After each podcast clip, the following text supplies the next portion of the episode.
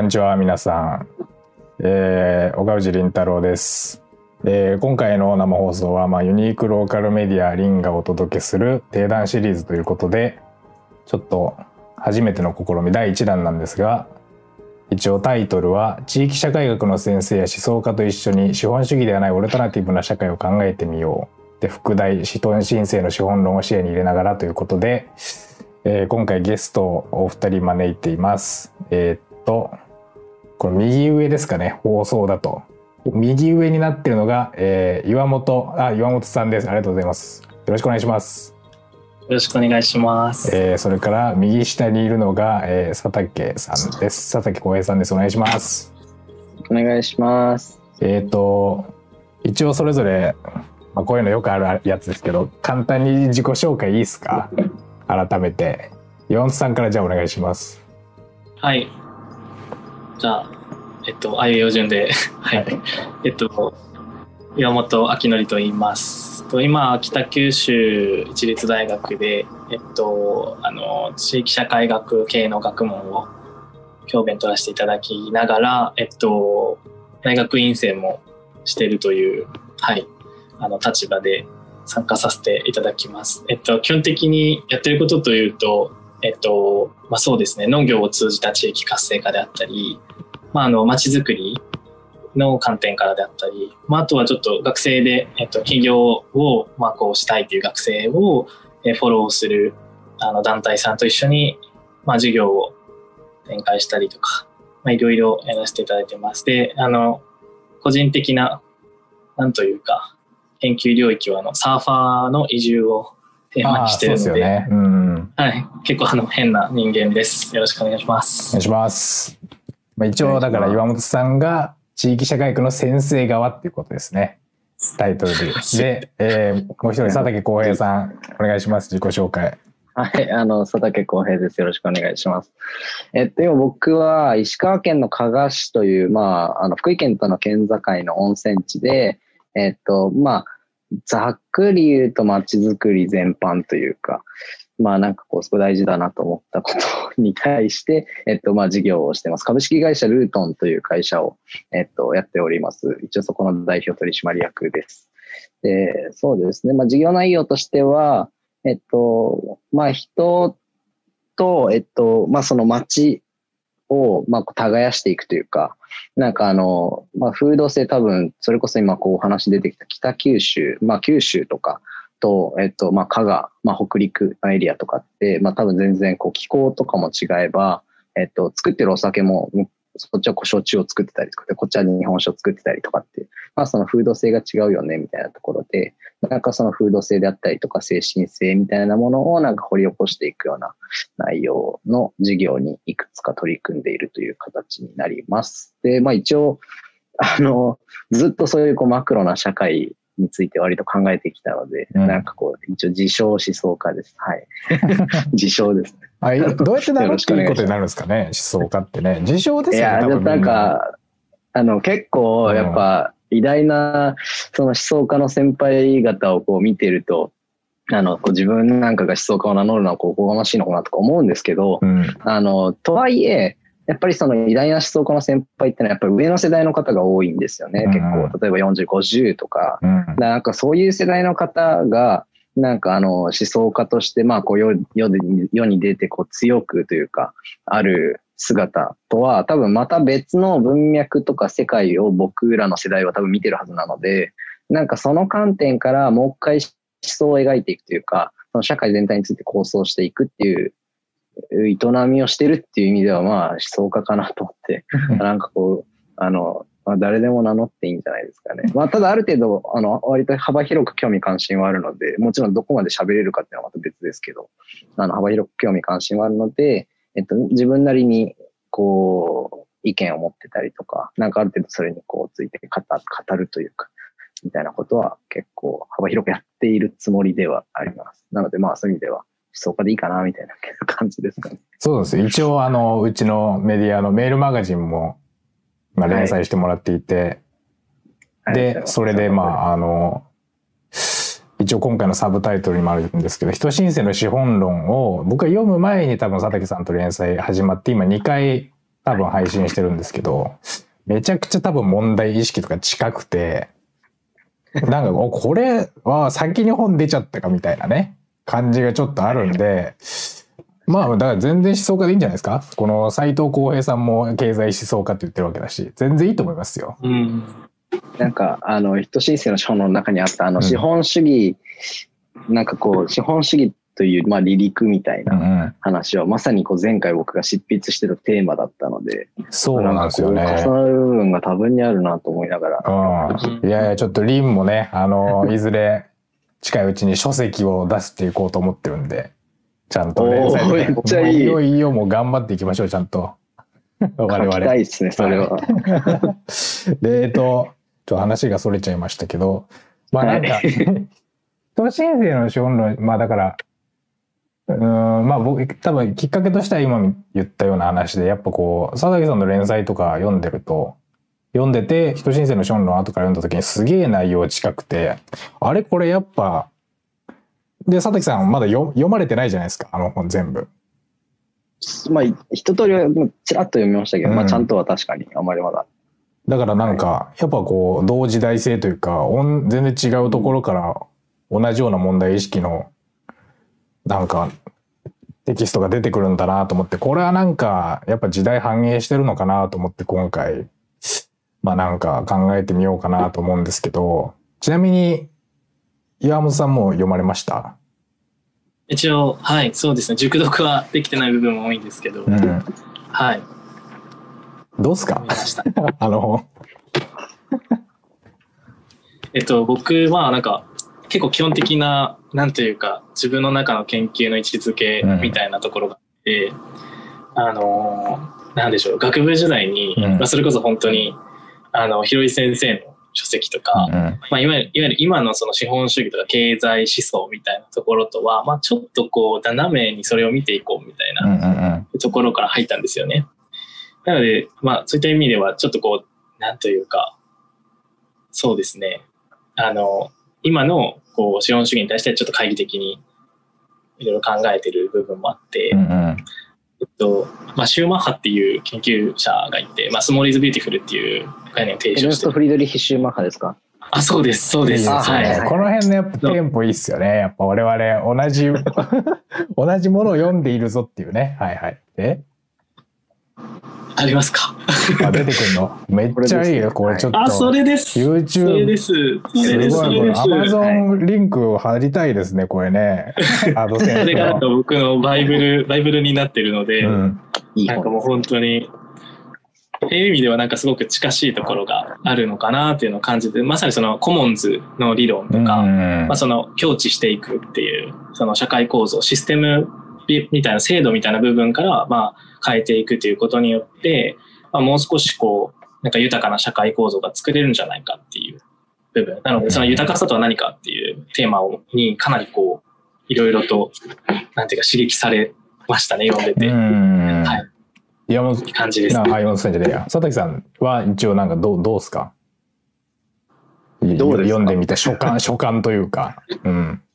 そうですね。まあ、やっぱり問題意識自体はかなり近いですよね。うんそれこそさっき岡藤君が言ってたような形で。で、まあ、確かに、その、けいや、これは、あの、常々やっぱり僕が悩んでることではあるんですけど、あの、その脱成長とか、うんうんえっと、まあその資本の自己増殖に対して、えっと、なんか、なんか、ある種どう歯止めをかけていくかというか、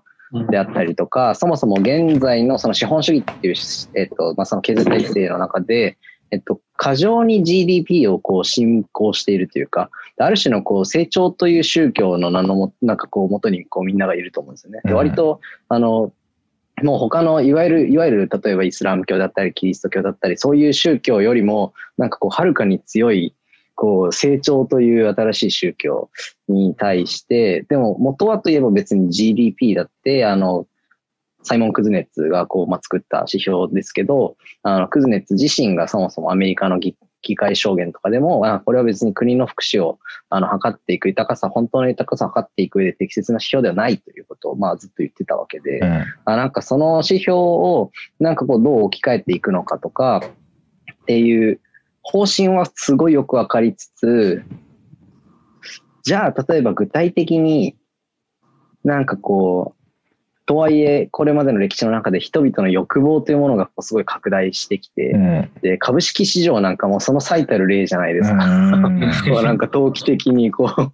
なんかお金が回って回って、なんかそれでまあ経済がっつって、まあ、なんかそういう人々のこう拡大された欲望、増幅してきた欲望っていうものと、えっと、その既存のその社会の問題であったりとか、環境問題であったりとかと、なんか実際のビジネスの形と、なんかこう本当に具体まで落としたときにどういう形が今すごい最適なのかというか、っていうのはなんかちょっと読んでて改めてなんかちょっとじっくりと考えたいところだなっていうのは結構、まあ自分自身がやっぱり会社やってるっていうのもあって、なんかこう、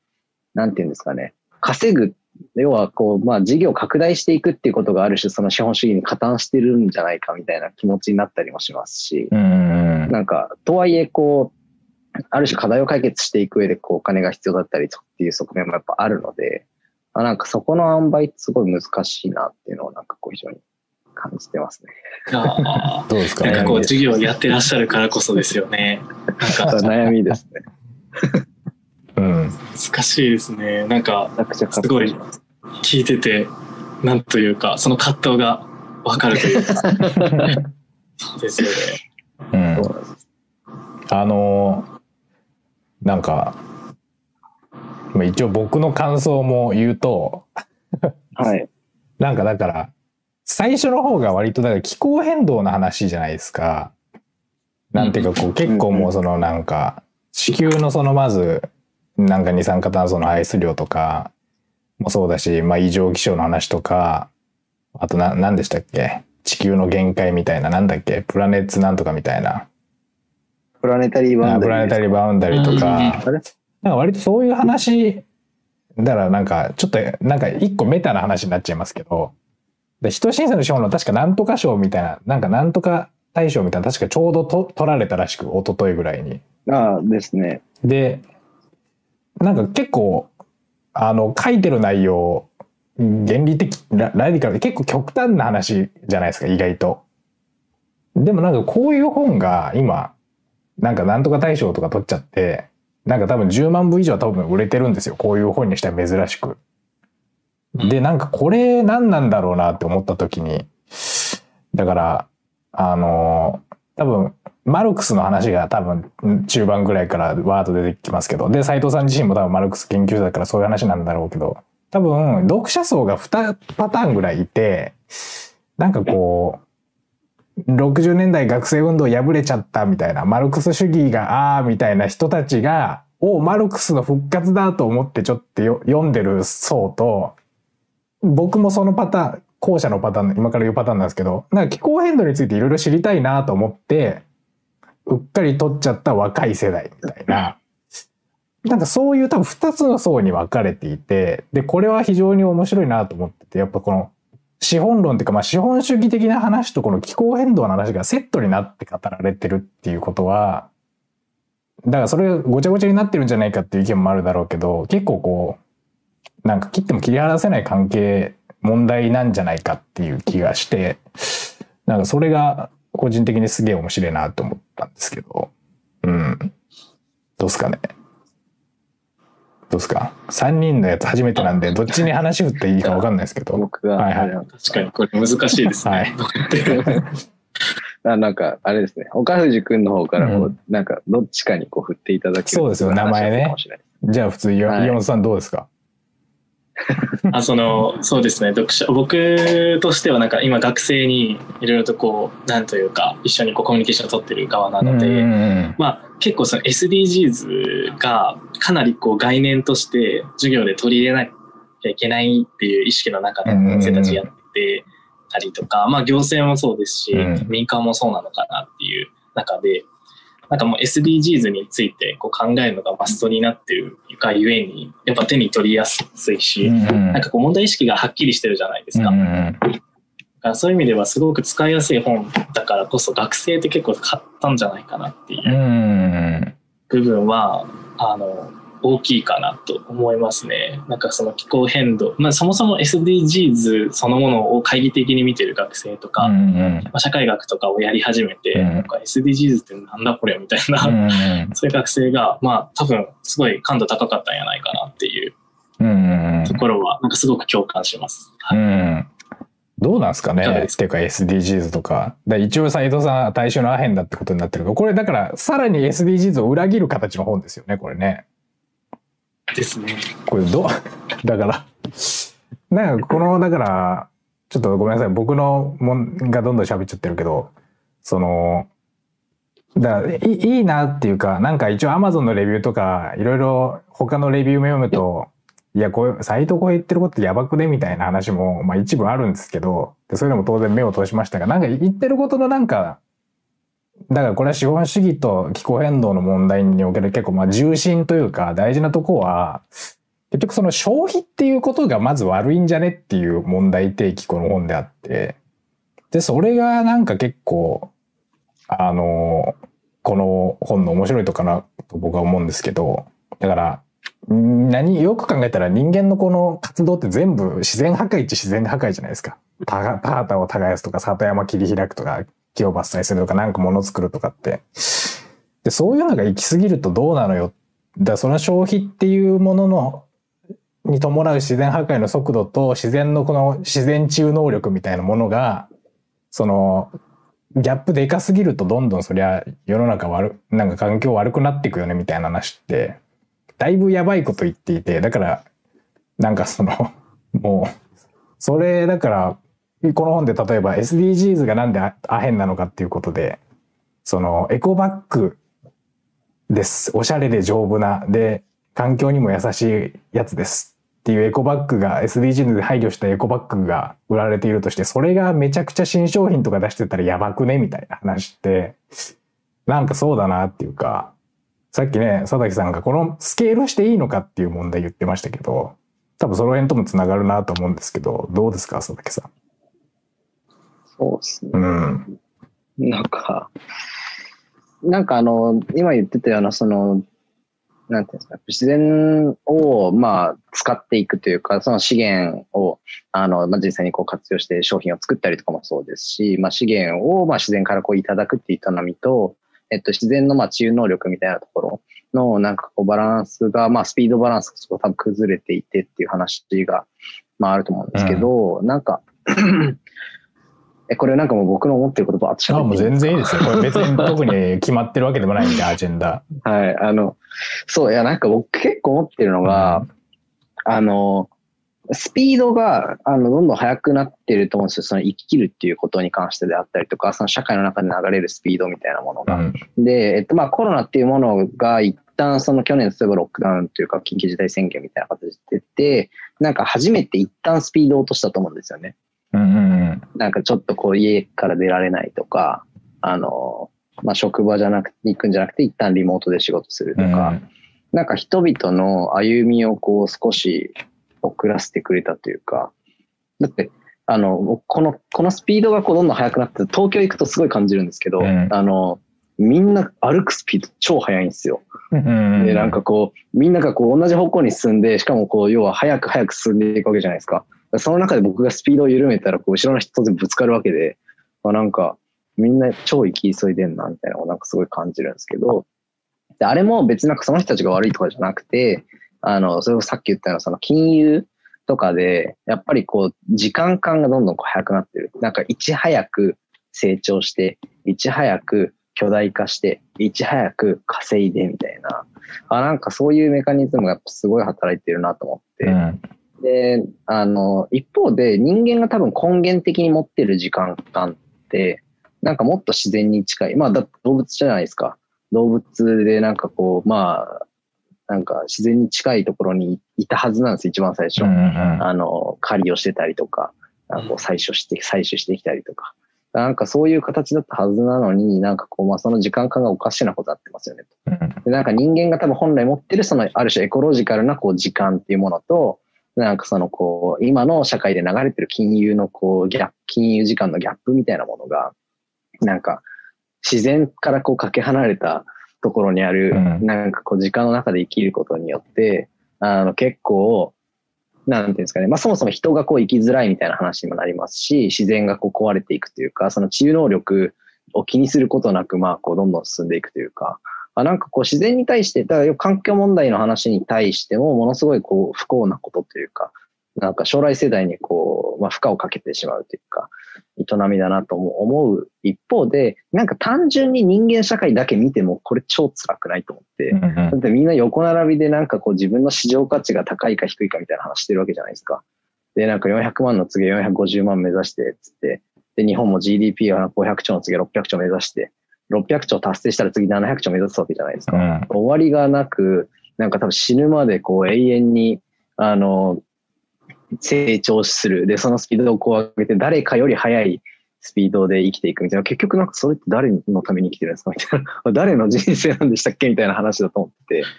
あなんかそういう意味では、あの、もちろんその自然関係、僕もすごい自然が好きなので、まあその加賀っていうところにいたり、いるっていう側面もあるんですけど、なんか自然のことだけじゃなくて人間のこと、まあ本当に生きるという営みを考えたときに、まあ、なんか全然もうちょっと幸せな形あっていいんじゃないかなみたいなとこ思いますし、それはでも個々人が悪いというよりは、なんかそういうメカニズムが働いてるっていうことを考えると、なんかどの力学を抑えてどうやってシフトさせていくのかっていうことはなんかちゃんと検討しないといけないよなみたいなことはそう思ってますね。うんまあそういう意味では、おおむね方向性には同意しますし、えっと、ここをもう少しこう深掘って具体的に考えていく必要はあると思うんですけど、なんか、そうですね。なんかまだ僕の中ではその具体性が全然ちょっとまだ見えてないうんという、なんかごめんなさい、思ったことつらっといや、いいですよ。もう僕、なんかこの人を、僕がなんか名前呼んでどうですかとかじゃなくて、もう思ったらパーみたいな感じで大丈夫なんですけど。うん。いかがですか、岩本さん。あそうですね。いや、でもお話聞いてて、うん。だいぶ、なんでしょう、あの、ゼミやってる気持ちをなんか思い出しながら 見てました。本当になんかシューマッハ読んでる時とか、うん。あの、それこそ社会的共通資本読んでる時に出てくる、なんかそういった、あの、あり方というか、今のそのスピード感、そういったものに対してとか、に対する疑問とか、うん。あとは、あれですよね、それこそ本当、誰のために生きてるんだろうっていうところの、その主体が喪失する瞬間がなんかありそうだなっていう部分が、なんか結構刺さったなと思ってうん。ますね。今のところ。はい。なので、なんかその、ただ、この、あの人申請の資本論の中では、やはりその、その、コミュニズムうん。の考え方みたいなのが最後出てきてて、あ本当にそうだな、そうだなと思いながら読んでた部分はあったんですけど、一方でなんかその具体的に、じゃあもうちょっとミクロな部分で、どう実践していこうかっていうのって、やっぱ個々人に任されているところがあるのかなと思ってて、うんうん。なんかそこを一緒に議論できたら、なんかなおさら楽しくなるんじゃないかなみたいな、それこそ本当になんかこう、それぞれの豊かさがあると思うんですけど、うんうん。それをこう検討していったりするのって、うんうん。なんかこう、まあ、それをこう誘発する意味では、すごくいい啓発本だったりするんじゃないかっていううん。思いますね。なんかそれが一つです。なんか、あとはちょっとお話、佐竹さんのお話聞いてて、うん。すごくその、なんでしょう、東京の話との対比みたいなのを聞いてると、その、すごいこう、なんていうか、構造みたいな部分、その都市構造みたいな部分が、そのスピードを、人々のスピードを助長しているというか、なんか社会構造そのものがこう与えているそのスピード感みたいなものに、なんか人々は主体的に乗ってる気持ちになってるみたいな、うん。うん。そういったところがあるんかなっていうのがすごい感じてて、そうなってくると、なんかこう今住んでらっしゃる、その、えっと、加賀の、あの、社会のあり方というか構造とか、もう僕実は宮崎出身なんですけど、その宮崎も特殊な、なんていうか、ひむかじ時計っていうのが僕の中にあるらしく、なんか大へ体えあ30分ぐらい遅れてくるので、今日、あの、アラームかけてたんですけど、あありがとうございます。そうですよ、本当。よく遅れるんですよ。なので、まあ、そういったなんか時間軸って、なんか、と土地というか、その、社会構造、都市構造とか、うんその、まあ、地方、地方とか、まあ、簡単に言ってしまうとよくないんですけど、まあ、地方の、まあ、地域の構造に、実はすごい密接に関わってきてるんじゃないかなっていう部分があって、なんかそういった、あの、この、えっ、と、それこそ、あの、この本でも、斉藤さん言ってらっしゃったような、その、時間的転化みたいな部分があったと思うんですけど、まあそういった部分で、なんか意外とその場所性の議論うん。と、なんか接合していくんやないかっていうところがあるので、なんかその空間性、場所性みたいなところも、なんかお話できたら、なんか面白そうだなっていうのはありましたね。はい。うん逆に岡橋さんはどうですかっていう振り方をしてもいいんですか、うん、ああ、いいですね。ありがとうございます。ええー、いや、僕は正直、時間、確かに、まあそうですね。いや、だからさっきの、あの脱聖書コミュニズムが結局何なのかってことが、まあよくわかんないっていうことが、この本の、勝手になんか書評みたいなことをして偉そうですけど、じゃ結局具体的に脱聖書コミュニズムって何なんだみたいなことってありますよね。うん。それ何みたいな。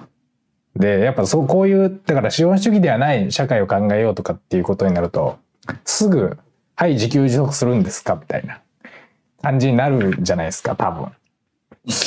だから、それついなってやっぱ僕思うので、普通に。普通にやっぱしんどいじゃないですか、自給自足って。だからなんか脱成長コミュニズム、だからこう、って何なんだろうなーっていうことはずっと思ってるんですけど、何なんですかね。何なんですか？いやだからこれなんか4証言あってグラフが。でなんかこういろいろなんか無法状態とかで、だからこれ資本主義の反対側には第4の X があって、これが脱成長コミュニズムなんだ、どーみたいな感じになってるけ。ど、じゃあ何なんだって言った時になんか一人一人が、みたいなことあるけど、まあでも確かに顧問みたいな話をもうちょっと広げていくっていうのは一番手っ取り早いかもしれないですよね。うん、入りやすいっていうか、だからいきなりなんか社会システムをみんなで革命を起こすんだっていうよりも、なんか顧問みたいなものをそれぞれが作っていくみたいなのはなんか一個楽しいなって思うんですけど、それで言うとあれですか、無理やり具体例とかにつなげますけど、佐竹さんのね、発電やってるじゃないですか。はい。思いました。それにつながる。そうですよね。うん。どうですか？本当に。あの発電の話ちょっと一応改めていいですか？はい、あの、小水力発電という発電方法で、まあ、その再生可能エネルギー、えっ、ー、と、まあ、実際に電気を作っていくというプロジェクトを今やっています。で、えっと、まあ今はまさにその仲間を集める段階なんですけど、うん、まあ理念的なものとしては、あの、その、まあ話、あの、人申請の資本の中でも出てきてましたけど、えっと、その地地域のコミュニティの復活というか、あの、これ実際、あの、京都大学と、あの、日立が共同研究という日立兄弟ラボの、えっと、研究で、あの、宮崎県の高原町人口1万人ぐらいの町ですけど、なんかあそこでその再生可能エネルギーでエネルギー自給率をまあどれぐらいまで高めると、えっと、コミュニティの活性化と経済、地域内経済循環がどれぐらい上がるのかっていう、えっと、まあ、研究結果がもうすでにレポートも出てるんですけど、なんかああいうのを見て、そのまさにコミュニティの活性化も、えっと、上がっていて、かつその地域内で経済循環も上がしていると。いう状態ができる、95%まで高めると、まあそういう形になっていくみたいな研究が出てたんですけど、なんか多分そういう形で、あの、共同管理をやっぱりしていくんですよ。小水力発電で、えっと、その発電所をこう、あの、やっぱどうしてもこう水流し込むところにこう葉っぱとかいろんなものが使えてないかとか、なんかその川の生態系の話とかもやっぱあるので、なんか、えっと、もちろんシステムとしてなんとかしますけど、なんかこう魚が紛れ込んでないかとか、うん、あなんかそういうこともこうチェックしたりとか、なんかやっぱすごい管理が必要になってくる。で、ある意味ではそれはめんどくさい営みではあると思うんですよね。うん、な自分のものじゃないのにみたいな、なんかこう昨今のある種ちょっとした自己責任論みたいな文脈から言うと、まあなんかフリーライダーした方が楽勝なんですけど、うん、まあでも一緒に何かを管理していくっていうことを通して、なんかそのまあコミュニティを醸成していくみたいな話って、あの、ものすごい大事だなと思っていて、なんか、そうですね、なんかまあコミュニティとか、まあその、結構、その資本主義の話とかもそう、まあもちろんその民主主義とかもよく語られると思うんですけど、うん、あなんか規模でかいんですよね、基本的に全部話が。で、なんかあの、要は理念的ですごい、あの素敵な理念を掲げてることもたくさんあるんですけど、うん、あの、あまりにまず話が広すぎると。うん、で、えっと、民主主義とかすごいわかりやすくて、あの、なん、えっと、小学校とか中学校とかで、あの、社会の授業でこう、やるじゃないですか。なんかあの、政治の勉強するときに、なんか衆議院は何議席で、こう、参議院は何議席で、なんか4年に1回と6年に1回選挙が、3年に1回選挙があって、まあ6年交代で、なんかうんぬんかんぬん。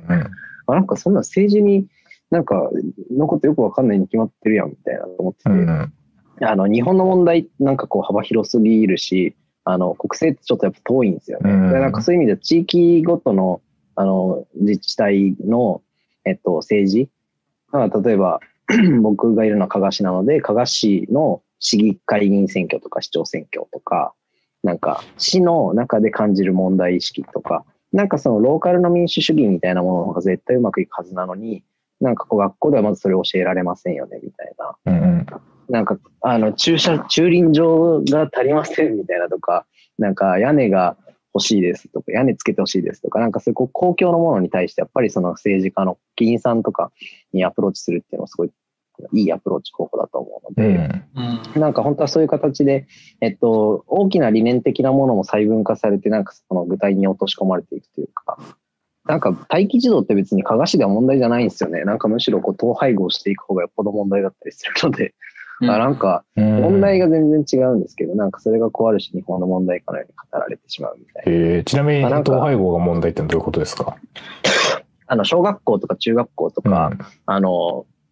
やっぱりどんどん減ってるんですよね。うん。で、中学校の校区を広げて、えっと、広げるとか、まあ、同じ地区、だからその小学校を減らすみたいなとか、その、そもそも幼稚園とか保育園とかも子供が足りないみたいな。うん。だからなんか別に誰かが待機してるみたいな感じで全くないんですよね。ああ、だからそうですね。と別に待機児童っていうのは都市の問題でっていうことですね。あ、そうです、そうでです。なので、なんかそれをこう日本の問題のようにこう語るんですけど、うん問題の所在は全然違って、うんまあ、地域側からすると別にそんなに問題じゃないみたいなことがあったりするので、やっぱりこのローカルでどうやって、まあそのローカルっていうのは別に、えっと、必ずしもその、ね、あの行政区分の話をしているわけではなくて、えっと、自分たちの身の回りの問題ぐらいのニュアンスで。だから分かりやすいのは、さっきの小水力発電を別に行政として管理してもらうわけでもないので、うんあの、その地域にいる人とか関わりたい人が関わっていくって形になるんですけど、まあ、なんか、その単位、その規模、まあ知れてるんですよね、規模自体は。うんうんなんかそういうところのなんかむしろこう問題意識から、なんかまあ繋がっていく部分も当然あるので、理念的な話に。まあ、なんかそこの接続を見せていく、なんか具体を見せて接続させていく方がなんかすごい形としては打ち手としては綺麗なのになっていうことはなんかすごい思ったりはしてて。うんうんまあ、コミュニティの話で言うと、そうですね。まあ、諸出力の話ももちろんありますし、まあ、ほ他にもいくつもね、なんかこう、街を見てても事例はたくさんあって、まあ、そういう意味ではなんか一つポテンシャルってすごいあるなと思いますけどね。ローカルの方がなんかその相互扶助とか共助みたいなもののポテンシャルは結構高い気がしますね。うんどうしても、ね、あの、コミュニティあの、資本主義がこう、私的所有を、なんかこう、押していった、押していったというか、まあ、なんか、そのパワーがこう強くなっていった結果、その共同所有みたいなものがやっぱりどうしてもなくなってしまったので、まあなんかそういう形でコミュニティっていうのは解体されてきたわけですけど、まあなんかさこのシェアリングエコノミーとかちょっとトレンドとして上がってたようなものから入って実際のそのコモンみたいなものに、コミュニズムって言ったらなんかちょっとやっぱ色ついて聞こえちゃうんですけど、いやいやちょっとね、おやおやって感じがやっぱしちゃいますよ、多分ね、多くの人ち。ょっと言葉を変えた方がいいなと思ってて、ただ理念的に目指していく方向性は多分近いと思うんですよね。うん。なので、なんかそこの言葉もう少し僕らの世代でこううまくブラッシュアップして、まあ別に斉藤さんも多分そんなめっちゃ年いってるわけじゃないので近い部類ではあるとう思うんですけど、ん。あの、僕らの視点からこう名前ちょっと変えていけるといいなみたいなことは、あの読みながらちょっと思いました、ねうんなるほどいや確かになんかこうそうですね。コミュニズムって聞くとあんまこう耳が閉じてしまう人も多いんじゃないかなって考えると、そのなんかこうもう少し分かりやすい表現と耳が開く表現にしてあげた方がなんかこうそうですね。考えやすいかなと思って。あとはなんかすごいその地域から物事を考えていこうっていう観点はすごくはい激しく同意します、うん。なんかそれこそ本当に手に届くシステムみたいなのが、やっぱそばにあるのに学校教育の中で結構教えない部分が多くて、すごいマクロから入ってみたいな感じなんですけど、僕も今、あの、北九州市に住んでいて、そこのちょっと高所地区というか、あの、ももともと八幡製鉄があった八幡東区っていう部分ところの、あの、ちょっと山の急所地区に、えっと、対象地を構えてて、そこの、なんか、たもともと棚田みたいなところがあったところを、えっと、まあ、工作放棄地になってるので、芋育てて焼酎作ろうみたいなプロジェクトを学生がやってるんですよね。ってなった時にそこに、あの、まちづくり協議会っていうのがあって、まあ、いわゆる自治会みたいな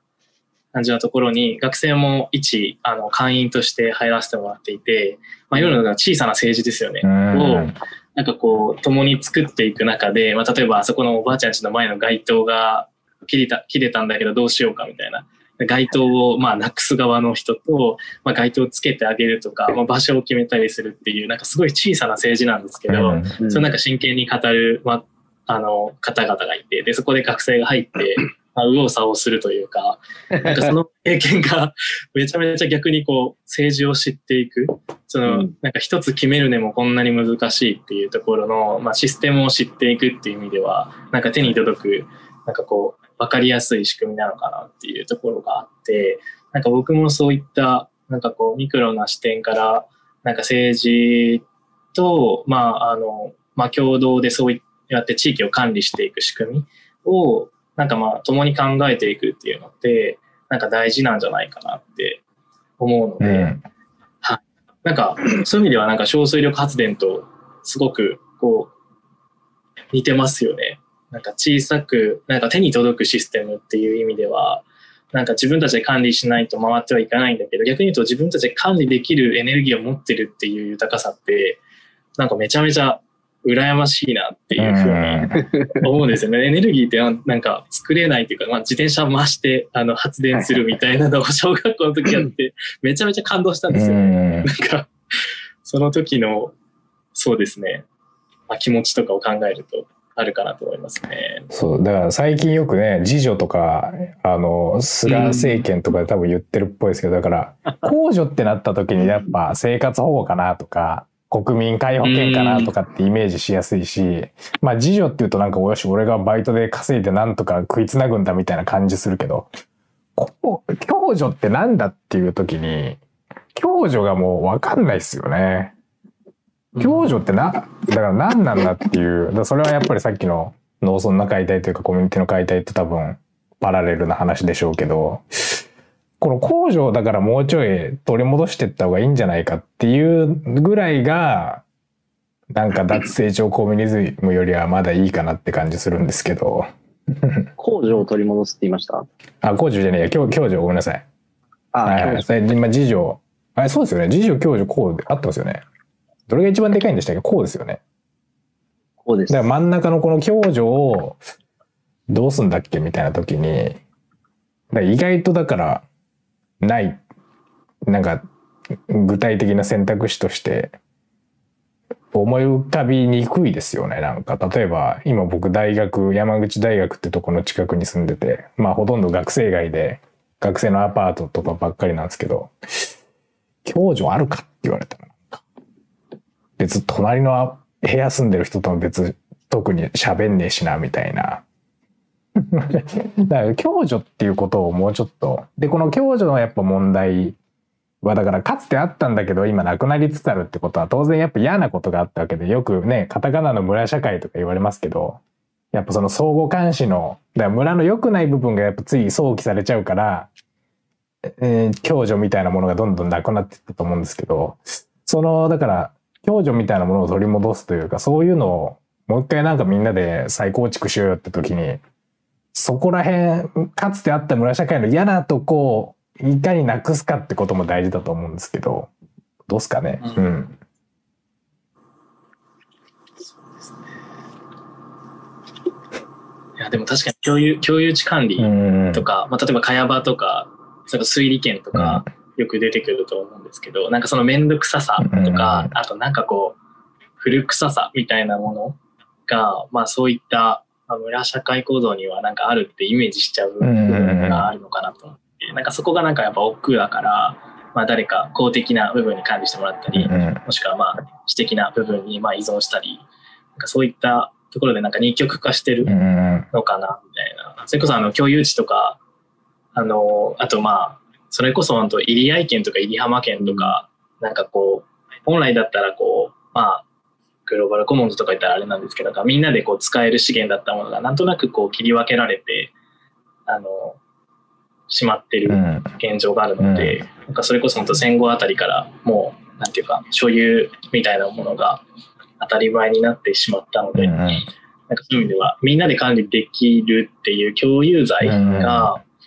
なんかまあ、なくなってるからこそ共助みたいなのの具体的イメージが湧かないみたいな感じなのかなっていうのを、僕さ、サーファー対象にしてるので、なんか砂浜見ても。ああ、砂浜って確かに誰のもんだってことですよね。そうなんですよ。でもなんかこう地元のもの感みたいなものがあるので、なんか地元のおやすさんたちがすごいなんか、なんでそこ使ってんだみたいな言うんですけど、うん、いや、まあ、みんなで管理すればいいじゃないみたいな。でもなんかその、うん、めんどくささみたいなのもあるんだろうな。そうやって言うやつもいて、言われる方の気持ちもすごくわかる。うん。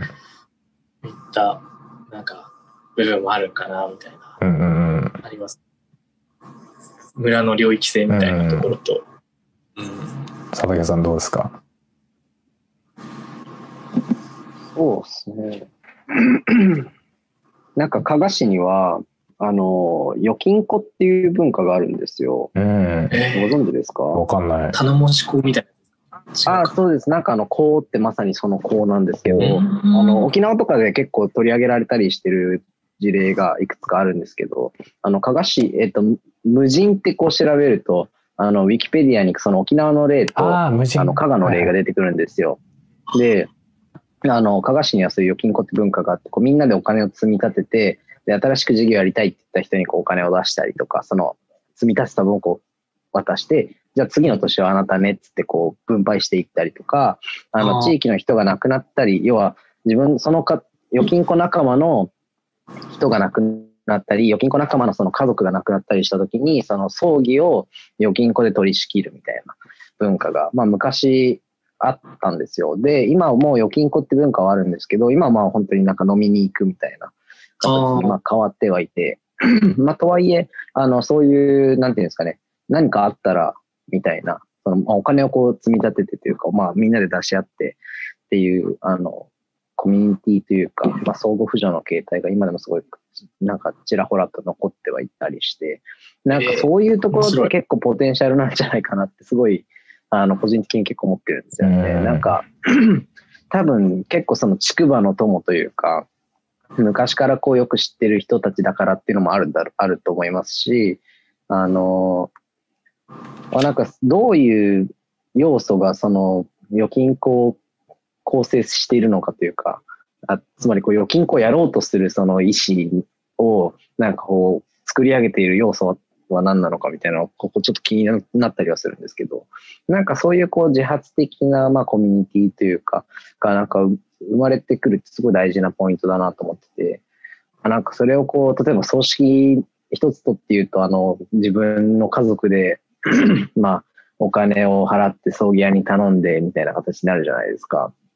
いや、なんかそうじゃない形って、なんか、もともとやっぱあったよね、みたいなところで、なんかその名残がこうちゃんとあるうちに、あの、もう一回こう教授をちゃんと復活させていく必要がすごいあるな、みたいなのは、結構思いますね。まあ、推理系の話とか結構やっぱね、僕も小水力やってるので、あの、ちょっと複雑でめんどくさい気持ちはあるんですけど、あなんか、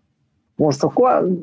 まあどうなんですかね。なんか難しい、難しい気持ちです、それは。ちょっとリアルにぶち当たってるところなので。ああ、なるそうなんですね。難しいですよ、ね。そう、あとなんかさっきの地域の監視みたいな話は、うん、あの、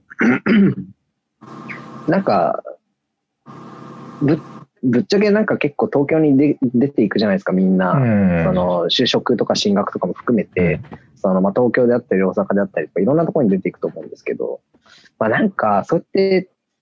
選ぶ自由というか権利がこうありますよねみたいな。うんうん、だからあえて別に地元に戻る必要ないと思うんですよ。うん、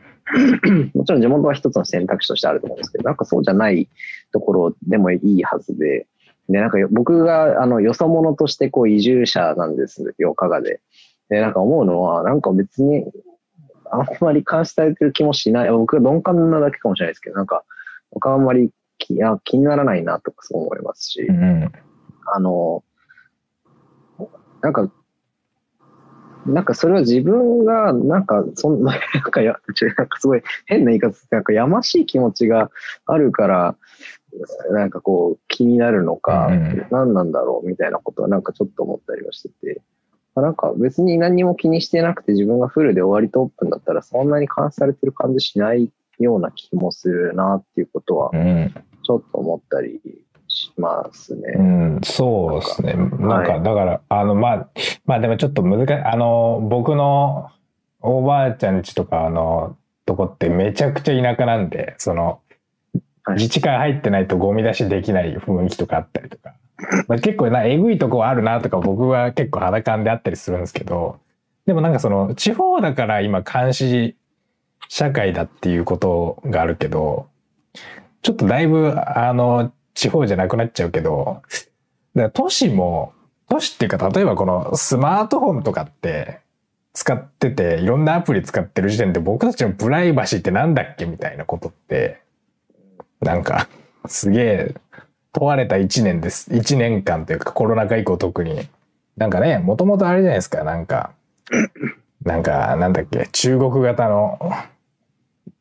なんか、プライバシーゼロの S、なんかこう、IT 化か、それともなんかヨーロッパ的にもうちょっとうまいことや、人権とか、プライバシーに配慮した IT 化にしていくのかみたいな2018年とか19年でしたけど、ね、なんかもう全然、みんなもう一斉にロックダウンとかなっちゃって、位置測定アプリとかも出てきたし、プライバシーってなんだっけっていう話は意外と、なんかもうちょっと考え直してもいいかもしれないですね。なんかもう普通に、なんかでもアプリとかだと普通にみんな個人情報打っちゃうんだよな、みたいなことと、なんかその、村、だから村社会におけるプライバシーのなさって結構、実は両、都市も地方もプライバシーないじゃないような気もするんですけどね。どうなんですか？何なんですか？ね。あなんかそれこそあのコロナとかあのあの感染した、うん。まあ、感染後の人だと思うんですけどかん、まあ、監視というかなんか位置特定できるあのココアとか通称されたじゃないですか,、うん。なんかそういう意味ではなんかまだその監視の目みたいな、うん。うんそういうのをなんかこう社会学をやあのこうにけまだまだうん研究者としては毛が生えたぐらいなんですけど、うんやってる上ではわーっていや、やばい感じしますよね。ココアとか。雑誌だあみたいななんか、い や僕もち、なんか、近所の文化イベントみたいな時のチラシに、なんかマスク着用とココアをインストールしてくださいみたいなのがな書いてあって、おーみたいな。おーなるほどな。だから結構なんかその、なんかトヨタがやってるような多分、トヨタとか名前言っちゃっていいのか分かんないけど、なああいうなんかこう、もうめちゃくちゃ全てが IoT で管理されたメガシティみたいなものって、あっちもあっちで多分プライバシーないんですよ。これから多分ああいう都市って多分。それは全部その人間が見てるか企業が吸い取ってるかっていう違いだけで。で、一方でなんかそういう旧来的な村社会も多分そのプライバシーってないし、プライバシーってないっていうかなんかそういう相互監視みたいなことは多少なりともあると思うので、な、どこにプライバシーあるのかっていうのはね、面白いですよね。なんかもう今テーマ関係なく僕が面白いなと思って今喋ってみてるんですけど、プライバシーなんか全部どこにもねえな、みたいな。プライバシーみたいなものをもうちょい考え直すってことも面白いかもしれないなって思っちゃいました。はい。ごめんなさい。えプライバシーとは何ぞやみたいな、うんうんそもそも監視を前提とした時にそれってプライバシーって成立しうるのかっていう意味では、なんか面白そうですね。ねなんか人の目かそれこそあのイギリスの CCTV みたいな感じでなんかどこ行っても監視カメえ。ラあるみたいな、うんあ田舎でも普通にあって、うん。なんか、まあ、CCTV でこうなんていうか見張ってますよみたいな。なので警察とかほとんどいないみたいな感じなんですけどそれもそれでなんかこうまあ結局はうんプライバシーって家しかないじゃんみたいな、うん。ところになってくるのでなんかそこがすごい個人化する社会を生んでるようなメカニズムでもあったりするのかなって思う反面、うん、でも村社会共共助する仕組みがあったりするんで、うん、なんか相反してるようななんかも一致してるよううな、ん。ちょっとすいませんいやいやいや発散してますけど自分のあ中でなんか人に見られてるっていうのが嫌なのかな。だから、ほら、ファンザで買い物するのはいいけど、さすがに顔見知りのいるところのエロビデオで、エロビデオを借りるのやな、みたいなことなのかな。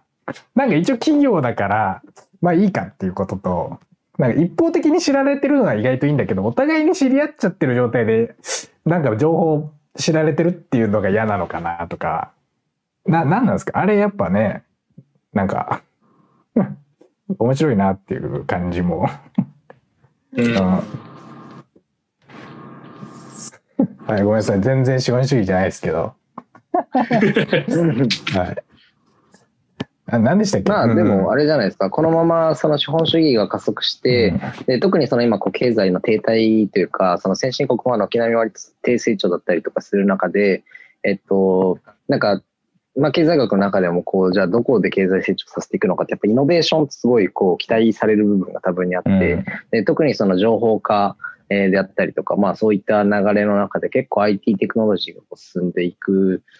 ことにこう期待されて、そこで経済奮起させるみたいな話になりますけど、まあなんか多分行く末はその中国というかのような、ある種こう監視社会に近いもの。なんかそういうこう監視とデータによる、えっと、まああれですよね、それこそデータドリブンなというか、うんで、そのデータっていうものは結局その情報であり、情報っていうのはそのプライバシーと間違いなく密接に関係してくる部分なので、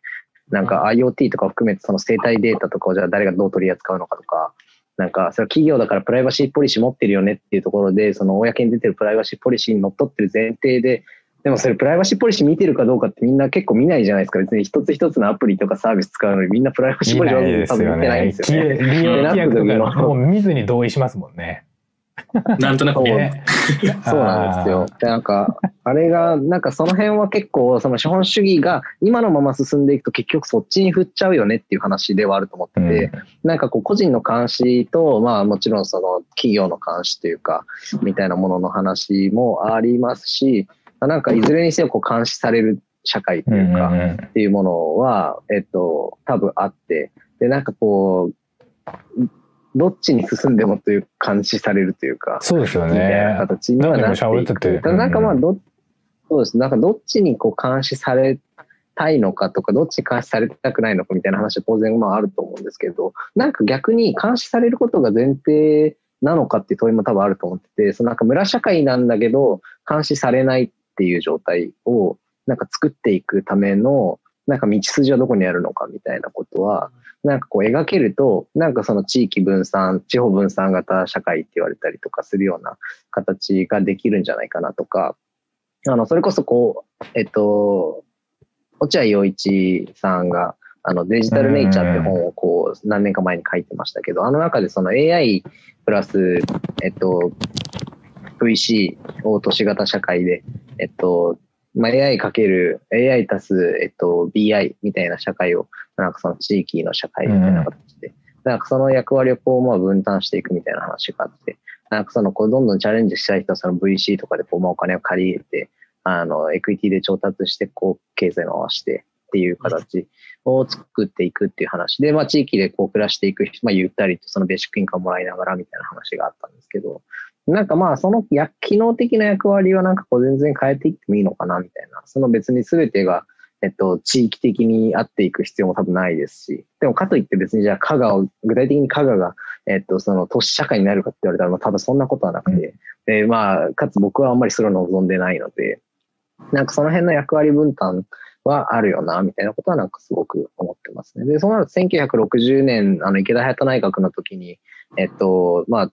日本、えっと、太平洋工業ベルト地帯構想ってまあこうあって、まあそれが進んでいったわけですけど、なんかあれってその国、お国の経済のためにこう、まあ、その土地の一部というか、その風土の一部をこう切り崩して工場を建てて、で、まあ、こう、経済にこう、使えてきたわけじゃないですか。で、その、まあ、恩恵を今僕らもすごい受けているので、なんかそれはそれでこう、別にとやかく言うことではないんですけど、あなんかこう、すべてを合わせてしまったら、まあ、別にどこに行っても変わらないわけで、うんあなんかこう、風土性への回帰みたいなのってなんかすごい大事じゃないかな、みたいなこと結構思ってて。本当は東京とか浅草とか、えっと、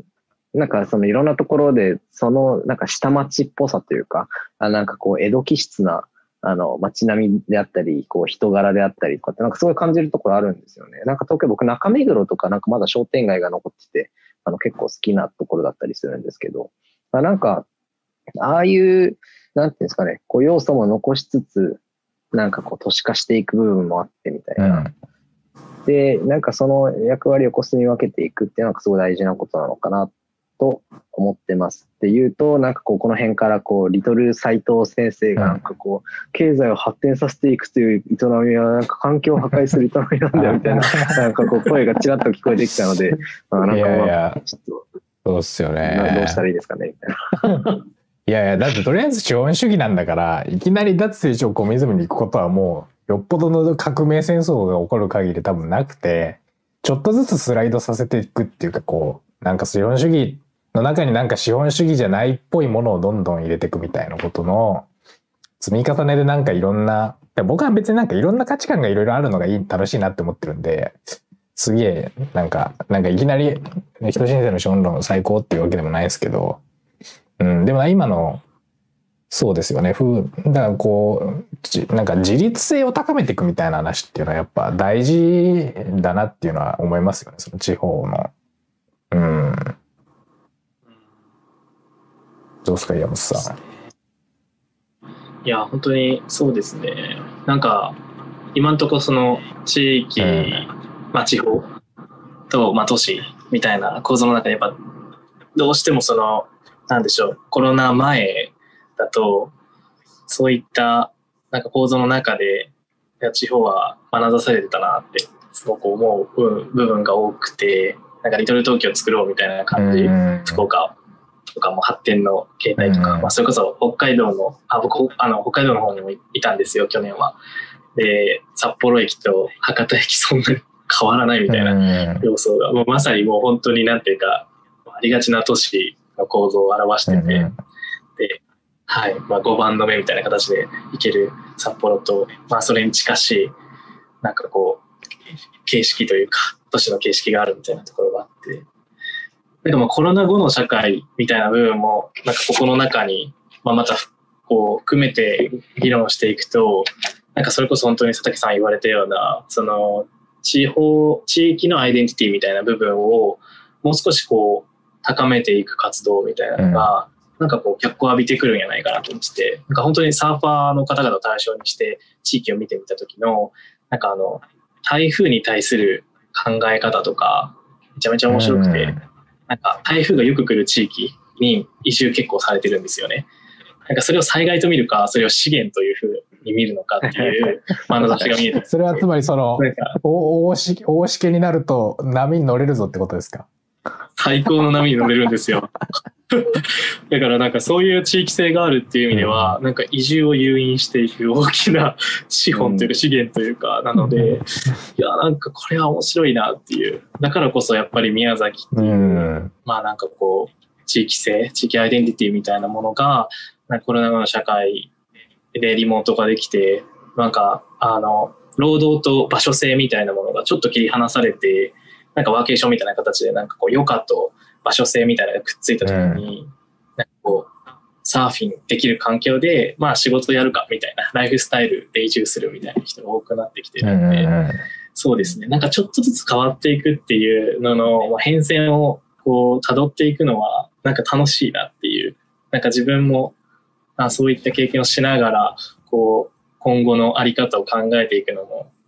楽しいなと思ううので、んはい。そうですよね。今なん労働と場所性が離れてるっていうのは、なんか大体そうっていうか、デスクワークというかね、家で仕事できるっていうことにな,、なった時に、まあよく、なんか地方でよくねみたいな話って出てきますけど、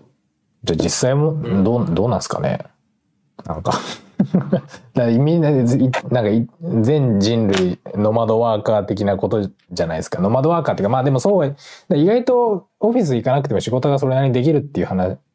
人たちが一部いるってことがはっきり分かったっていうことですよねコロナでね。ですね。その気づきがこうあったっていう意味では大きい転換点だったなうんってうん思いましたね。本当でも苦しい苦しかったですけど だいぶ。おーそうですよね学校とか、うんうん、画面上でしか会わない人たちがいるみたいな。そうなるとやっぱ都市の方がいいってことなんですかね。だやっぱちょっと画面だけじゃあれだな。みんなで会いやすいし、東京の方がいいなとかなるのかな。いや、でもどうなんでしょうね。逆にこう、僕、宮崎帰ったりできた時期があったんですけど、なんかこう、田舎の方が会いやすいというか、なんか、まあ、世間の目みたいな部分としては、本当にあんまりないというか、あんま危機危機感がないって言ったらちょっとあれなんですけど、まあ本当にないので、なんかまあ、知り合いだから大丈夫でしょみたいな謎の安心感で会えるみたいな感じはあったんですね。そうですね。どうなんだろう。働き方の話今出ましたけど。うん。さ佐竹さんとかはリモートワークは、リモートワークというか、そういうのって、こう、抵抗とかなかったですか？なかったというか、今もやられてたりとかあるんですか？まあ基本的に僕はあんまりそうですね、なんか抵抗はないし、まあもちろん例えばその本当にその人と仲を深めようと思ったら、やっぱり、えっと、直接的に会うっていうのは、あの、すごい大事だなと思ってて、うん。あの、なんていうんですかね、例えばこう、僕、今ここにいるお二人はまだ直接こうお会いしたことがないわけですけど、あの、画面上に映るところしか見えないんですよね。でどんだけ言葉で交わしてても、なんか視覚情報がやっぱあまりにもこう欠乏してるので、なんかそこを補う、その、なんていうんですかね、こう、小さな、こう、立ち居振る舞いであったりとか、なんかそういったものがなんか見えるのはやっぱりこう対面だった時だなとは思ってて、うんまあなんかそういう意味でその対面だった方が明らかに仲良くなる時間とか関係性が深まっていく時間、スピードは速いんですけど、まあ別にコミュニケーション取れるので、まあうん基本的にはいいかなとは別に思ってます。あんまり抵抗感はないですね。なんかオンラインで全然良くて、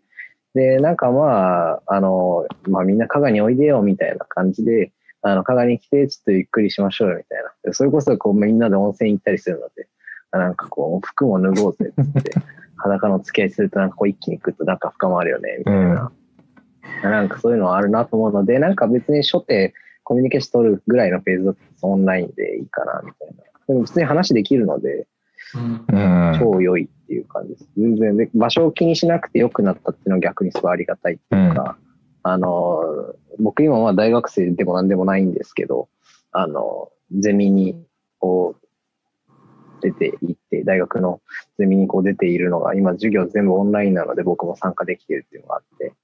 あの、これ対面だったら僕参加できないゼミなので、あの、なんていうんですかね、こう、やっぱ移動しないといけないのでちょっとめんどくさいっていうか、うん。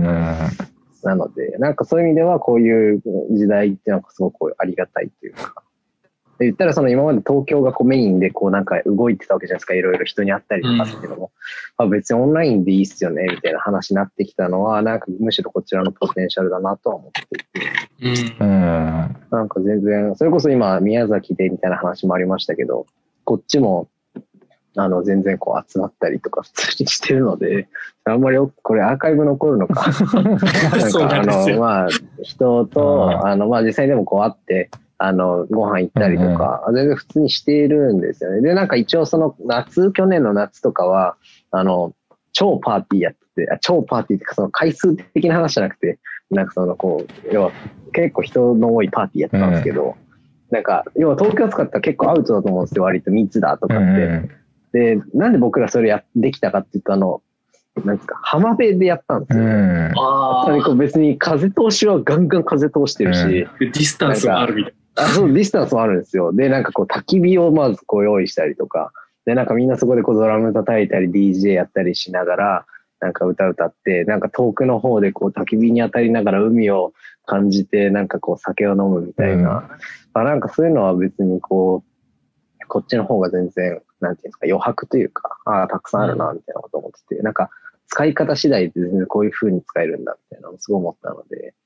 なんか、そうですよね。あんまり別に僕自身は東京がいいとか都会にいるメリットみたいなのを感じなくて、むしろちょっと、そのさっき話、最初に話してたその時間感であったりとか、なんかこう横並びでこう競争したりとかっていう方がちょっと生活の根本の部分としてちょっと辛いというか、な。人間としての営みとして辛い。で、そのまあ、どっちが仕事できるかとかっていうのはもちろんあるんですけど、なんか人間営、人間の根源的なところが、だから人間の根源的なところがなんかちゃんと充足して、えっと、幸福を考えるときに僕よく言うのは、あの、充足とか安心と、えっと、達成感、高揚感みたいなのと全然違って、で、大体その達成感、高揚感みたいなところを煽ってこう成長して、なんかうまく成し遂げて、いや、俺幸せだわとか言いながらもう一回落ちて、なんか人々を見ながらなんか俺は価値を上げていくんだとか言ってもう一回落ちてみたいな。で、なんかよくよく考えるとなんかこうだんだん上がってるんですけど、まあ、なんかこう絶対一回落ちて、なんかこう欠乏して、なんか周りより足りてない、頑張るぞ、みたいな。なんかこう内発的というよりは、そのこう外発的なというか、その外要因での、あの、駆動原理になっていて、で、なんかこう一体どこまで頑張ったらいいんだ、みたいな。で、燃え尽きちゃう人がいたりとか、まあ、うつとかそういう症状とか、明らかにこう人間本来のあり方に合ってない形なので、鬱になったりとかすると思うんですけど、なんか僕、例えば今住んでる加賀で温泉に毎日入ってます。で、なんかこう新鮮で美味しい魚介類、海鮮があって、うん、で、なんか、あの、人もよく知ってるし、それでなんかこう会ったりもするし、で、話してご飯食べて飲んでみたいな。で、なんか、何が、で、山から海があってみたいな、なんか何が足りてないかな、みたいなってなると、別にないんですよね。なんか全部ある。まあ、強いて言うなら、鏡ないのは、あの、ディズニーランドと原宿とかそんなもんじゃないですかね。それ以外は基本的にあり あります。それは鏡に限らずどこにもないですよ、東京以外。そうですね。なので、そう、なんかやっぱそこのベースがこう安心とか充足してるっていう上で、なんかこう本当にやりたいことやってるっていうのがなんかあるので、うん、なんかこういう形がなんか人生一番幸せなんじゃないかなと思って、別に結果出なくても、なんかね、まあやりたいことやってたし、いっか、みたいな。うん、でも、まあやりたいからちゃんと結果出したいみたいな気持ちもありますけど、なんかそういうこう充足経済みたいなものをなんかこうどうやって作っていくかっていうのはなんかすごい人間の営みとしてすごい大事だなと思ってます。うん。なんか、そうだ、うつの問題とかも、だからその結局生産性 GDP とかもそうですけど、人間をこう、なんか生産する資本として捉えていくみたいなのって、多分、資本主義的な考えというか、新自由主義？知らないけど、なんかそういうことになると思うんですけど、どう、ああいうの、なんかやっぱしんどいっすよね。なんで俺、てかなんかそもそもなんで俺こんな働かなきゃいけねえんだみたいな、9時5時とか残業とか、な、なんなんだこれみたいな。その、なんか僕はあの、年代的にあの、なんていうか、同級生がちょうど今社会人1年目とか2年目とかなんで、そういう話よく聞きますけど、なんで働いてんだっけ？みたいな。で、やっぱ、金がいるっていうことですよね。だから、だから金がいるってことは、で金が、さっきの充足の、なんていうかもう指標になってるけど、だお金以外で、うん、そういうのを考えようとしたときに、まあ、結構でもそれはそれで難しいよなと思ってるんですけど、どうなんですかね？僕基本どうなんですかねってしか言わないんで。なんか、うん、なんか、なんでお金稼ぐかって、うん、あの、固定費かかるからじゃないですか。そうなんですよね。東京行ったらこう物件高くて、うん、で、家賃がこう10万とか15万とか増していく。で、なんか生活するのにものすごいコストがかかって、そのために働くわけじゃないですか。うん、これ僕めっちゃおかしいなと思って、ね、なんかあの、ちょっと馬鹿にするわけじゃないですけど、すごくこう、ちょっと面白いなって思うのが、あの、生活をするためにお金を稼いで、で、なんかこう稼いだお金をなんかこう生活に当てて、で、なんかかつこう何か買え何か買えってこうマーケティングとかでこういろいろ言われて、なんかこう企業の広告を見て、なんかこれいいって買って、なんか自分が買った気になってるけどこう買わされてみたいな。で、なんかそこにこうまたお金がいる、ブランドを買うのにお金がいるからってまた稼いで、でもなんかこう、内側何も成長してないみたいな。なんか外だけこうすごい綺麗に着飾っていくけど、みたいな。で、全部こう何か作るとか、あの、こう、外注、外注外注みたいなその都市の論理に対して、なんか地域の論理って結構その、それどうやったら作れるんだっけみたいな。で、なんかこう、この間あの、僕がよく行ってるところで、なんか今バーベキューコンロというか、なんかあの、レンガをこう積んで作ってたんですけど、あなんかこういうの別にできるけど、そういうのを作ろうと思った時に、なんかみんなこうお金を払って作ってもらうみたいな話になるじゃないですか。うん、なんかそうじゃなくて、その、外注じゃなくて、その内製化していくみたいな、なんかプロセスが、なんかすごい多分、なんていうんですかね、こう豊かというか、本当に手を使ってなんかものを作るとか、で、かつ、その作り始めてから、こう、基本的に今の経済ってこう分業分業分業なので、なんかこう一つの物事がなんかこう自分が関わっていって完結する物語ってなんか多分超楽しいというか、あの、美しいとと思ってて。まあなんか料理とか多分その最たる例なんですけど、なんかこう短時間でこう完結していくすべての工程に自分が携わる。で、手をつく、手を動かして物を作るみたいな営みで、なんかその人間の豊かさなんじゃないかなみたいなことを結構思っていて。なんかそのロジックが強いのはやっぱりこっち。もちろん別に東京だでだからできませんってわけではなくて、東京でも全然できるし、やってる人もたくさんいるんですけど、なんか傾向としてはそういう傾向が強いなと思って。でもなんかそう考えると固定費下がる、そもそも家賃も安いし、固定費下がるので、うん、なんかめっちゃお金稼がないといけないわけじゃないんですよね。お金稼ぐ以上に幸せなことあるよねみたいな話結構やっぱするんですけど、まあなんか、そういう世界の方がなんか人として生きてるよねみたいな感じはすごいします。山本さん。うん。そうですね。僕も確かになんか宮崎にいる頃と、それこそ北海道に行って、福岡に来てみたいな部分では、なんか生活するための固定費っていうのが明らかにまあ高くなるがゆえに、まあ、それこそ対価とするような、まあ、単純と時給みたいなものも高くなるので、なんか、まあ、ってなると、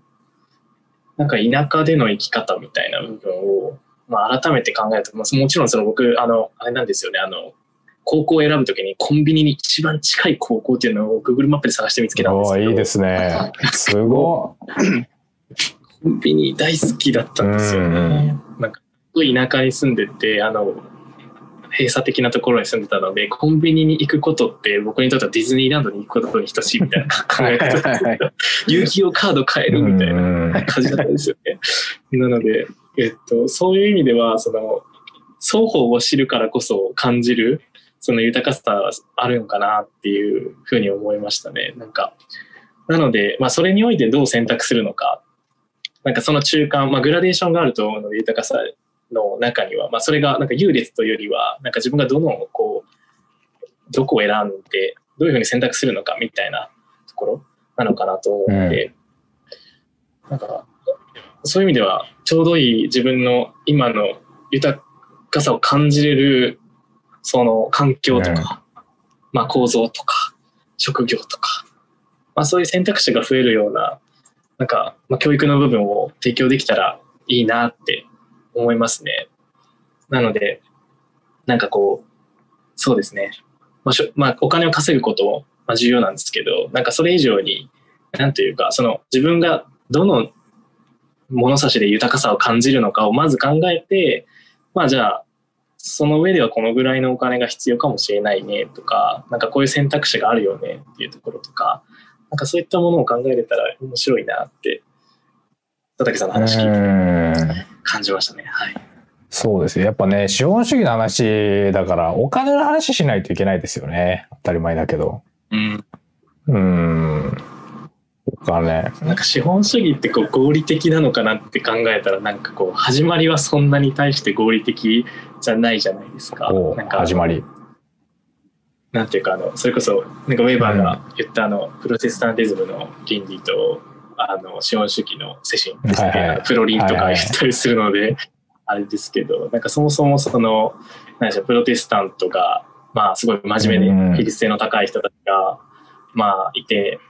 で、なんか本来その人たちの影響で、なんかこう、めっちゃお金稼ごうみたいな思想にはならないはずなのになんでなったのかっていうところを考えたら、なんかその予定説みたいな、その民は絶対なので、なんか僕らがいいことをしても悪いことをしても、特にこの僕らを天国に行かせたり、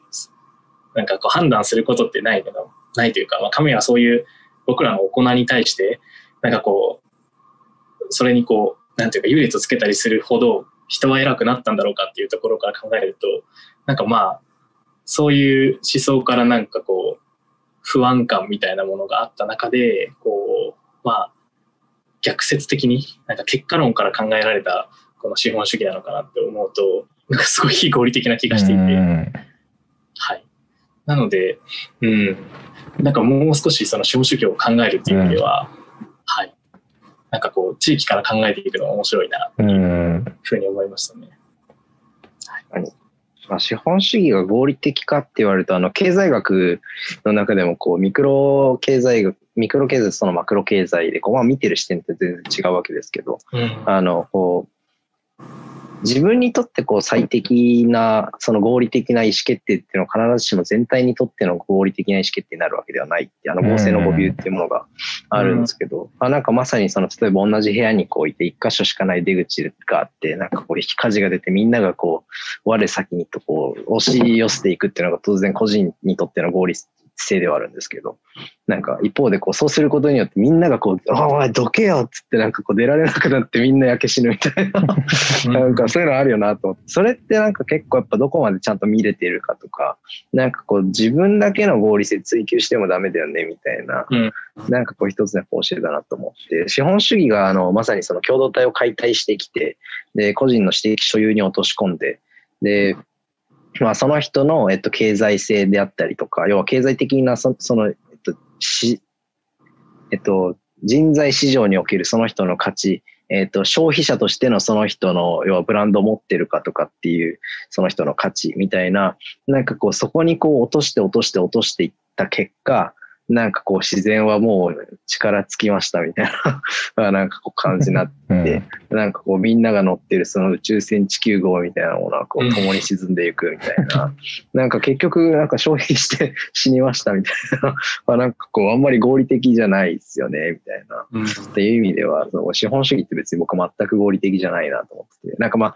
一人一人にとっては合理的、たなんかた短期的合理性みたいな。うんなんかそういう感じが、局所的短期的合理性ではあると思うんですけど、あんまりこう、それを超えた全体最適ではないなっていう気がすごいしてますね。うーん、そうですね。ちょ僕の身近な最近あった例で言うと、社名とかは伏せますけど、なんか、ある会社のプロモーションビデオのなんか撮影みたいなことをやらないといけないときに、そこの会社が、多分、あの、なんていうか、なんちゃって SDGs なんですよ、多分。で、なんか打ち合わせ会議の時 それ言って大丈夫なんですかこれ？打ち合わせ会議の時に なんか、なんか、あの、なんかそういうのつけないといけないっすよね、みたいなことを。今なんかそういう時代じゃないですか、みたいな会議があって。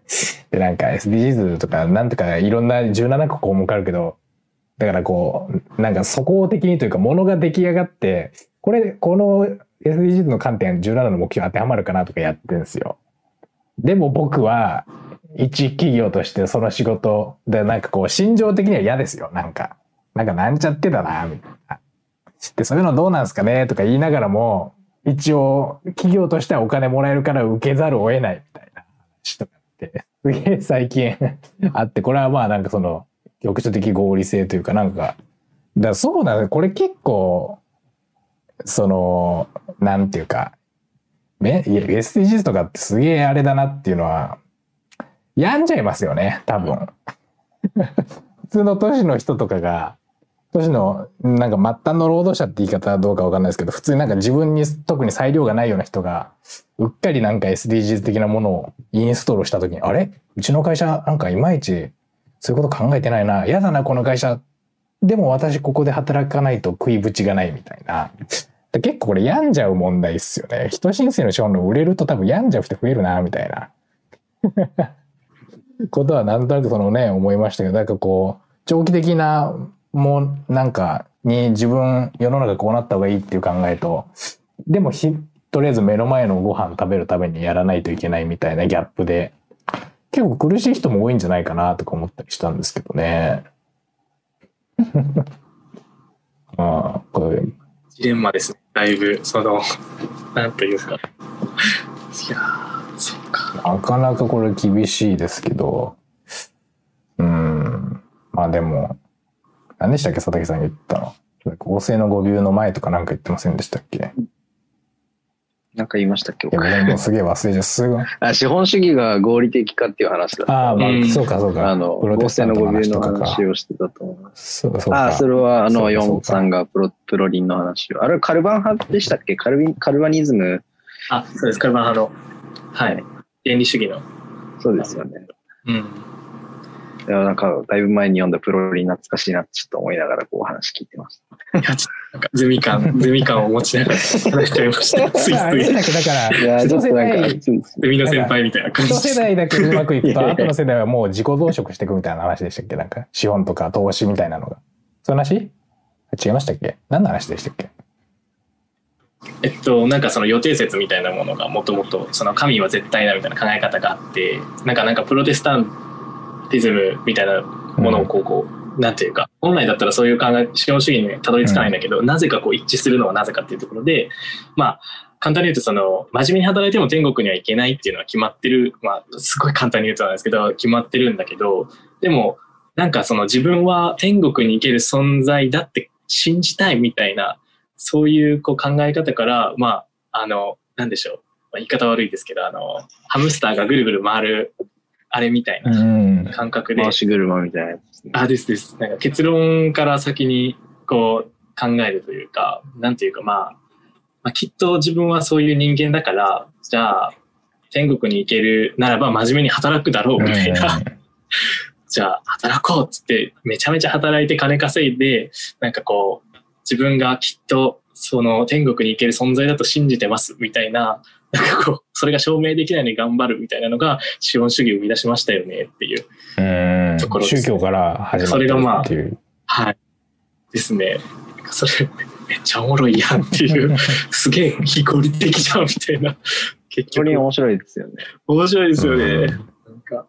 ウェーバーの、その、二つを接合した考え方がすごい面白いなっていうなるほど。ところですね。まあ、結局まあ、その連続の中に今いて、なんか、あ明らかにその、非合理的な部分も見えてるんですけど、なんかそれをすごい隠してるような、隠蔽しながら進んできてるのが、この資本、格好付きの資本主義なんじゃないかっていう意味では、うんうん。そうです。そうですね。うん、なんか大変だな、じゃあ。まあでも。ね大変ですねいや、だから、だから大変ですよね大変ですよね。だってその、いやでもそれすげえ分かって、例えば僕も、だパソコン、今使ってるパソコン、買い替えるとス、だスペックいいやつ買わないと編集のあれができないとかになっちゃうと、うんだからなんか仕事で稼いだ金でまたパソコン、いいパソコンをまた買うみたいな。で、また仕事するみたいな。で、これ何やってんだっけっていうことですよね、多分ね。これ何なんだって僕も思いますもん。いいカメラ買って、またいいカメラか、仕事していいカメラ買うみたいな。何なんだこれみたいなことを思うけど、うん、まさにそのなんか行動というか、その、岡藤さんの行動そのものが、なんていうか、社会の構造に加担してるみたいなのをね言うと、なんか逃れられないのではみたいな。そうそう、逃れられないんじゃないかっていう感じもね、全然しますけどね、なんか。うんお金、でもお金の話ありましたけど、だから最近、ちゃんとは読んでないですけど、なんかあれで、亡くなっちゃった人、なんだっけ。グレーバーデイビッド・グレーバーの二イ論とか、なんかああ、めっちゃ分めちゃ厚いやつですくちゃ分厚いやね。つとか、だからまあなんか、そう、金読めてないんだからお。金の確か成り立ちってなんかこう商品だ貨幣ってそもそもなんだって時に貨幣商品説となんだっけ貨幣法制説と貨幣貨幣負債説みたいなだからそのなんか金っていう貴重な商品だからなんかそれがお金にな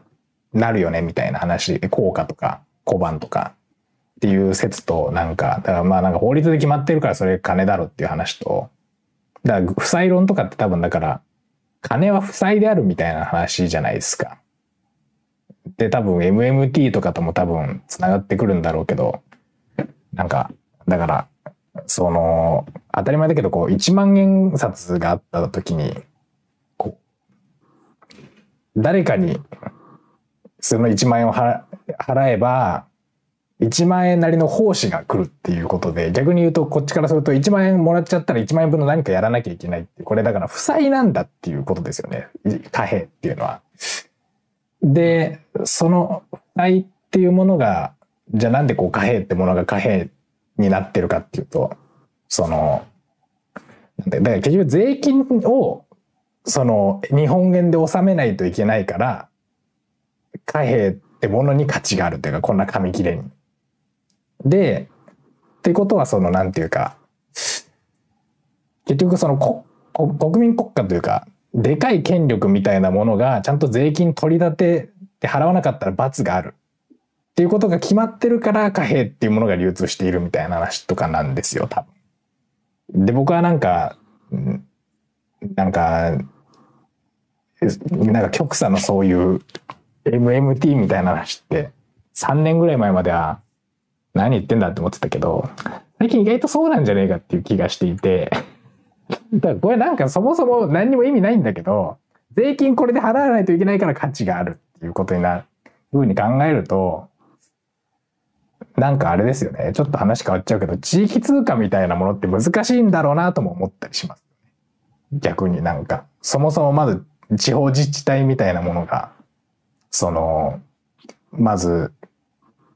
なんていうか、国家予算の中から配分された予算でやりくりしてる中、組織だから、ここになんか権力とかがないわけで、地方でオリジナルの通貨作るんだったら、オリジナルのその税金もつくセットで作んないといけないっていうふうに考えてるんですけど、そういうのあった方がいいんですかね？地その地域通貨とかあであったじゃないですか、多分20年ぐらい前とか。よく。流行りましたよね。ねいろいろと。だから、宮崎あれがだから商店街ポイントみたいな感じになって、結局こう、ちゃんちゃんみたいな感じでおなんとなく終わっちゃうのって、結局これぞ税金をそれで払えるかっていうことが多分大事なんですよ。貨幣とかにおいて。だから、そういうのあるといいんですかね。地その地域内でなんか、しか、流通、地域内でしか扱えない何貨幣か何かで、こう、しかもそれで税を払わなきゃいけないっていう仕組みがあると、なんかもうちょっと資本主義みたいなものを総合体化できるのかなとか思ったりするけど、どうなんだろう？これ、これね。あそれこそなんか GoTo トラベルの、あの、なんでしょう、あったじゃないですか地域内でしか使えないクーポン。なんかああいうイメージでなんか考えると、なんかまあ、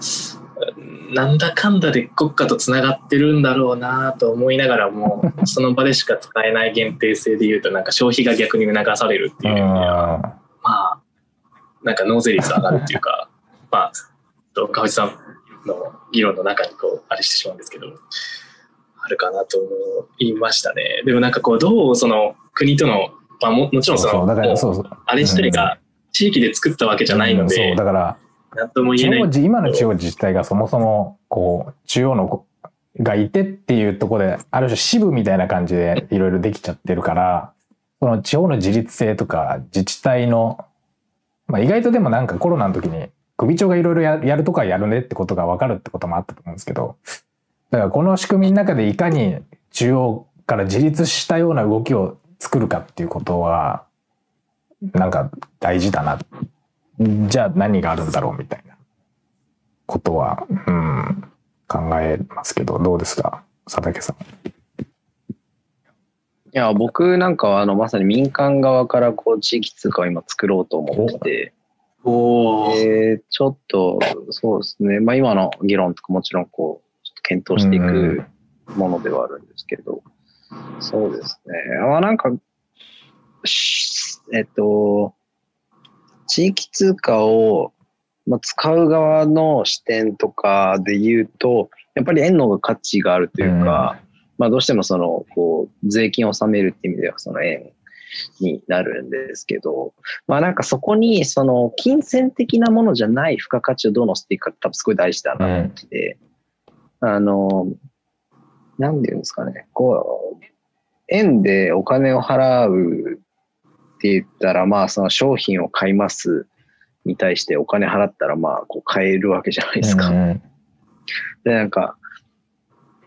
っていう関係性なんですよ、まあ、基本的にはね。なんですけど、なんかそうじゃない、全然あれですよ、何も考えてなくて、まだ、あの、ちょっと構想中というか、いやなんか妄想をこう、いろんなところで喋ってるだけなんですけど、あの、そうなんかそういう、いその金銭と、金銭商品ないしはサービスのその対価と取引としてのえーっと、もちろん用途はそうなんですけどね。用途はそうなんですけど、なんかそれ以外の付加価値をこうどう乗せていくかっていうのはなんかすごいやっぱ考えるなって、ちょっと思ってるのと、今のその GoTo トラベルの時の、あのー地域クーポンみたいなのに近い形を実は考えていて、あの、タルマーリーのゲゼルマネーとか、あの、ご存知ですか？腐る経済っていう、なんか、あの、お金の価値が一定である、まあ、ないしは、それがなんかこう、他の、えっと、通貨とまあこう変動してちょっと上がり下がりっていうかありますけど、基本的に100円をタンスにしまってたら100円じゃないですか、ずっと。っていうような、なんかそのお金のこう一定性っていうか、みたいなものじゃなくて、でお金っていうのは基本的に天下の回り物なはずなので、なんか、それ別に貯蓄することって、なんかそんなに大きな意味ないんじゃないかなと思ってて、なんかむしろこう回って、要は自分が回すことによって、なんか回ってくるっていう循環の中にいるかどうかの方がすごい大事で、で、今構想している地域通貨は、えっと、目減りしていくような地域通貨にしようと思ってて、えっと、一定期間を減ると、なんかこう、例えば80%になるのか、50%になるのかとか、なんかそういう形でこう少しずつ目減りさせていきながら、地域に本店のあるその企業とか、えっと、お店とかのの消費のみで使えるみたいな、要は外貨に流さないんですよね、基本的に。あの、外資に流さないような仕組みを取ろうかな、みたいなことはなんか結構思って、あくまでお金が、お金も回っていくものなので、うん、うん、なんかそれ自体がそれこそこう自己増殖していくみたいな話とは逆ですよね。なんかこう減っていくというか、なんか、あれ目減りしていくぞみたいな。なんか資本、薄れゆく資本みたいな。えー、でも面白そうですね。なんかこう。ちょっと考えてはい。岡橋さんすいません。ちょっと一瞬だけトイレ行ってきていいですか？はい、はい、はい、どうぞ。休憩しますか？どうしますか？いいですか？?5 分休憩とかにします？5分休憩はこれあれですか？配信されたまま5分休憩そうですみんなビデオオフにするみたいな。なんかあとポッドキャストとしても前編後編で分割しやすいかなという企みもあります。ああじゃあじゃあ40分からまたはい休憩です5分。はい、はい